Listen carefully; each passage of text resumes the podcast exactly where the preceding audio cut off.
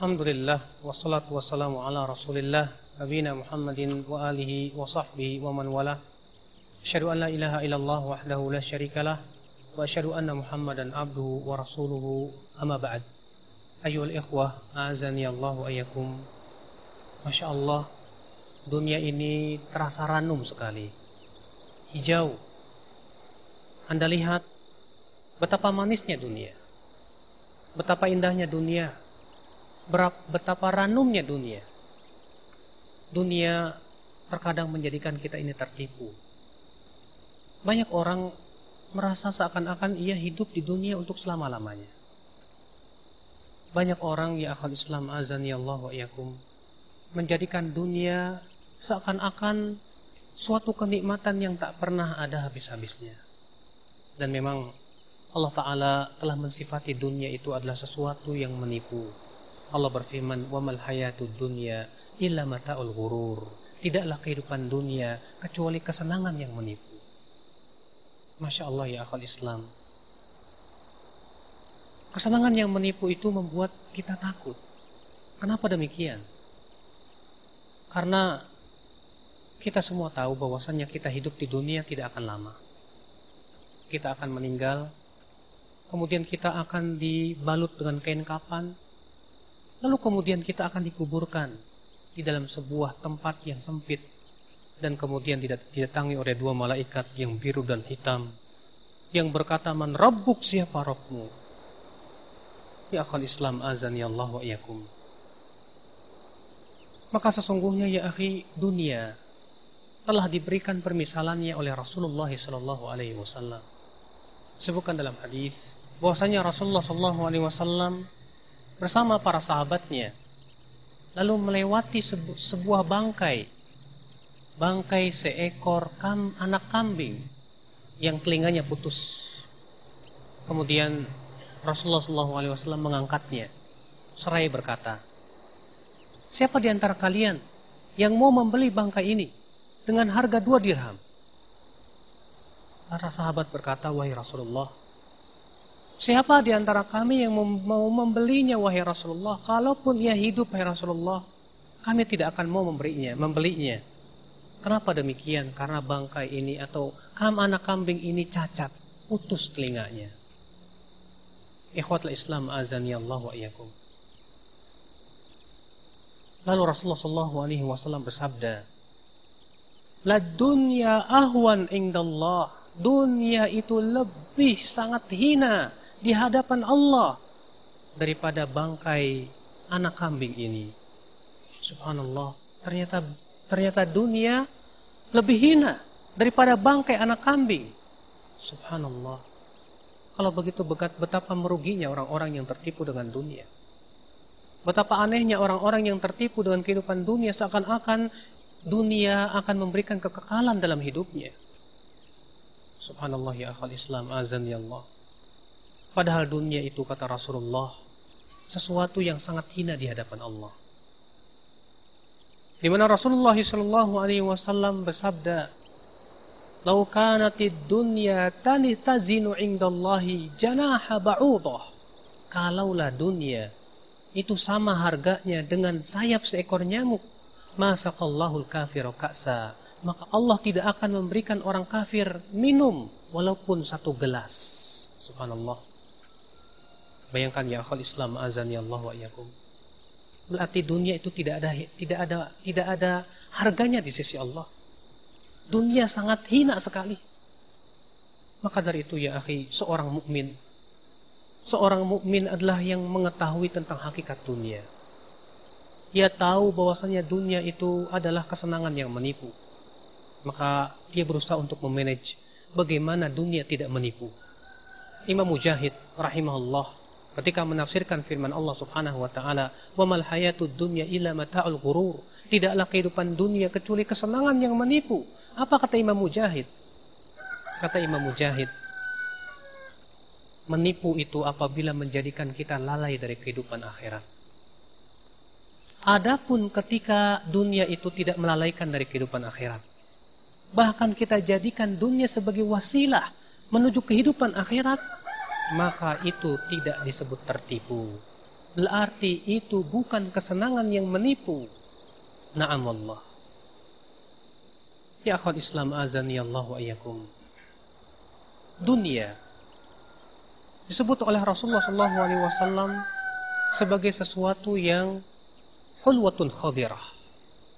Beliau bersabda, "Ad-dunya hulwatun khadirah." Dunia itu sesuatu yang manis dan ranum. Namun Rasulullah sallallahu alaihi wasallam bersabda, "Fattaqud dunya wattaqun nisa." Takutlah kamu kepada dunia dan khawatirlah dan hati-hatilah kamu terhadap wanita. Kenapa demikian? Fa inna sesungguhnya kata Rasulullah fitnah yang pertama kali terjadi pada Banu Israel pada wanita. Akhul Islam azani Allah wa iyyakum. Dunia memang nikmat, hijau, ranum, menipu. Tapi bagi seorang mukmin dunia itu kebaikan. Bukankah Rasulullah Shallallahu Alaihi Wasallam bersabda, "Nikmal mal lil abdi saleh." Sebaik-baiknya harta itu adalah untuk hamba Allah yang saleh. Ia jadikan harta tersebut untuk apa? Sebagai wasilah menuju kehidupan akhirat, mencari dan mendulang pahala yang sangat besar di sisi Allah Subhanahu wa taala. Ikhwatul Islam azan ya Allah wa ya. Kita ya akhi hidup di dunia semua yakin bahwasanya kita hidup di dunia tak akan selama-lamanya. Maka apa yang kita persiapkan menuju kehidupan dan kematian kita, apa yang kita persiapkan menuju kehidupan setelah kematian. Ini menjadi pemikiran kita bersama ya akhi. Bukankah ketika seorang sahabat datang kepada Rasulullah Lalu ia berkata, "Ya Rasulullah, mata sa'ah."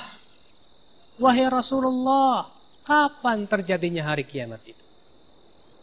Sementara Rasulullah sedang berbicara, kemudian Rasulullah bertanya, tadi siapa yang bertanya tentang hari tentang tentang hari kiamat? Beliau bersabda, apa kata Rasulullah? Mada a'datta laha? Apa yang kau persiapkan menuju kehidupan akhirat, menuju hari kiamat? Apa yang kita persiapkan? Selama kita terus menerus ya akhwat Islam azan ya Allah sibuk dengan dunia. Kapan kalau begitu waktu-waktu kita untuk mempersiapkan menuju kehidupan akhirat? Apakah kita tidak tahu bahwa kejayaan Islam ketika kaum muslimin tidak tertipu dengan dunia? Sebaliknya, Rasul kita yang mulia alaih salatu wassalam mengatakan bahwasanya kaum muslimin akan ditimpa kehinaan di saat mereka tertipu dengan dunia. Beliau bersabda, "Idza tabayatum bil ina wa akhadtum adnabal baqar. Apabila kalian tabayatum bil'ina berjual beli dengan cara riba dan kalian mengambil ekor sapi dan kalian ridho dengan tanaman apa yang terjadi? Wa taraktumul jihad dan kalian meninggalkan jihad di jalan Allah. Sallallahu alaikum dhulla Allah akan kuasakan kehinaan atas kalian. La yanzi'uhu hatta tarji'u ila dinikum. Allah tidak akan cabut kehinaan itu sampai kalian kembali kepada agama kalian. Subhanallah. Subhanallah. Ternyata ketika kaum muslimin tertipu oleh dunia Allah jadikan mereka hina. Dalam hadis lain Rasulullah Shallallahu Alaihi Wasallam bersabda di mana beliau menggambarkan tentang keadaan umat Islam nanti. Kata Rasulullah, yushikul umam antada abikum kama al akalatu ala qas'atiha. Hampir-hampir umat nanti umat-umat kafir itu akan saling memanggil untuk menyantap kalian sebagaimana binatang-binatang kecil itu saling memanggil teman-temannya untuk menyantap sebuah hidangan. Kemudian para sahabat Rasulullah bersabda, Ya Rasulullah, famin qillatina yawma idin. Wahai Rasulullah, apakah pada waktu itu kita jumlahnya sedikit, wahai Rasulullah? Kata Rasulullah, tidak, bal antum kathir. Jumlah kalian tuh banyak, kata Rasulullah. Walakin gutha'un ka gutha isail. Akan tetapi seperti buih yang dibawa oleh banjir. Tahukah Anda?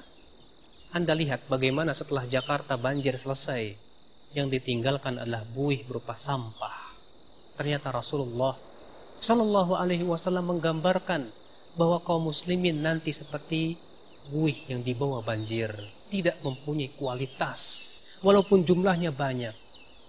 Subhanallah ikhwatul Islam azani Allah wa Lalu beliau bersabda, "Fawalladzi nafsi biyadih" Demi zat yang diriku berada di tangannya kata Rasulullah. Allah akan lemparkan ke dalam hati kalian penyakit wahan. Allah akan cabut rasa takut dari hati-hati musuh kalian dan Allah akan lemparkan penyakit wahan tersebut ke dalam hati-hati kalian Kemudian para sahabat bertanya, Wahai Rasulullah, apa yang dimaksud dengan wahan ya Rasulullah? Apa yang dimaksud dengan wahan? Kata Rasulullah, Hubbud dunya wa karahatul maut. Cinta dunia dan takut mati. Musibah. Ketika kaum muslimin telah cinta dunia dan takut mati, di saat itulah kehinaan akan menerpa mereka. Kehinaan itu tidak akan dicabut oleh Allah sampai kaum muslimin kembali kepada agama Allah Subhanahu wa taala. Maka ya akal Islam azan ya Allah ya. Ini sebagai peringatan buat kita. Kenapa demikian? Agar kita tidak tertipu dengan kehidupan dunia. Wahai kaum muslimin, bangkitlah. Ingatlah bahwasanya dunia itu tidak akan lama. Kita hidup di dunia paling 60, 70 tahun. Setelah itu kita kembali kepada Allah. Lalu apa yang kita persiapkan menuju kehidupan nanti? Mari kita berusaha untuk berbekal diri dengan membela agama Allah Subhanahu wa taala. Dalam hadis yang saya sebutkan tadi, ikhwatul Islam, Rasulullah mengatakan, kalau kalian disibukkan dengan jual beli cara inah, yaitu riba, dan kalian tertipu atau terlalu sibuk dengan pertanian dan peternakan, dan kalian meninggalkan jihad di jalan Allah. Ya akhi, meninggalkan jihad di sini maksudnya Jihad yang dimaksud apa? Apakah jihad itu selamanya harus perang? Tentu tidak. Al-Hafidh Ibnu Hajar di dalam kitab Fathul Bari ketika mensyarah tentang kitabul jihad, beliau berkata, jihad itu empat martabat. Yang pertama jihad melawan diri kita. Yang kedua jihad melawan syaitan. Yang ketiga jihad melawan orang-orang fasik. Yang keempat jihad melawan orang kafir. Ini adalah merupakan empat martabat jihad. Yang pertama, jihad melawan diri. Bagaimana caranya? Berkata Al-Hafidh Ibn Hajar, yaitu berusaha untuk memaksa diri kita menuntut ilmu Allah. Lalu kemudian kita mengamalkan ilmu tersebut. Kita lawan hawa nafsu kita dan ini merupakan dasar jihad.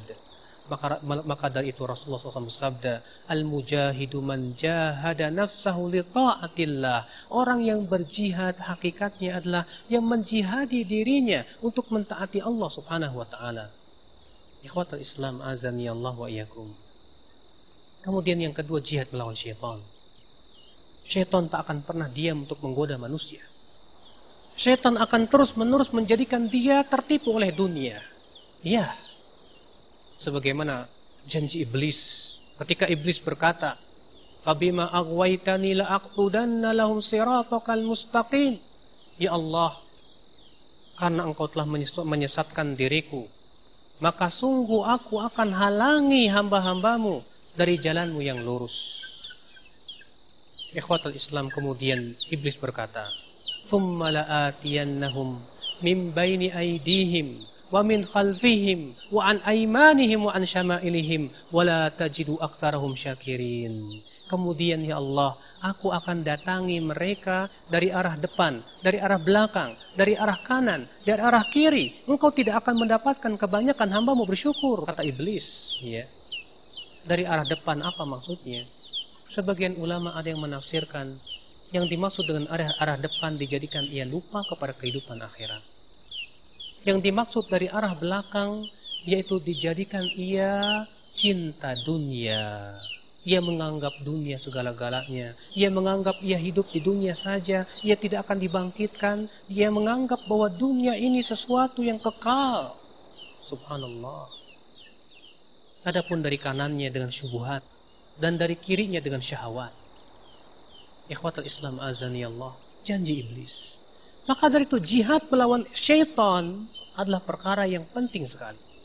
Bagaimana caranya? Al-Hafidh mengatakan, jihad melawan syaitan itu hakikatnya dengan apa? Ma'rifatu khutuwati syaitan. Mengenal jalan atau langkah-langkah syaitan. Mengenal langkah-langkah syaitan ya akhul Islam azan ya Allah wa. Kemudian yang ketiga jihad melawan orang fasik. Apa kata Al-Hafidh Ibnu Hajar? Yaitu dengan cara mendakwahi mereka. Mengajarkan orang-orang bodoh itu agar mereka kembali kepada Allah. Mengajarkan orang-orang yang banyak berbuat maksiat itu agar mereka mau bertaubat kepada Allah Subhanahu wa taala. Adapun jihad orang kafir dengan cara memeranginya, namun itu nak apa ada fase-fasenya dan pembahasannya dalam kitab kitab fikih apa fikih jihad tentunya. Ya akal Islam azani Allah wa. Jadi inilah hakikat kehidupan dunia ya akhi. Berarti kita selama hidup di dunia, kita harus selalu berjihad melawan diri kita. Selama kita hidup di dunia, berarti kita harus terus berjuang. Perjuangan itu tak akan pernah berhenti. Itu agar kita tidak tertipu dalam kehidupan dunia. Ya akal Islam, kita mohon kepada Allah agar Allah melindungi kita dari tertipu dari dalam kehidupan dunia. Kita mohon kepada Allah ya akhi agar kita termasuk orang-orang yang menyadari tentang hakikat kehidupan dunia dan bahwasanya kita hidup di dunia tak akan lama. Kita akan kembali kepada Allah, kita akan dimintai pertanggungjawabannya oleh Allah Subhanahu wa taala.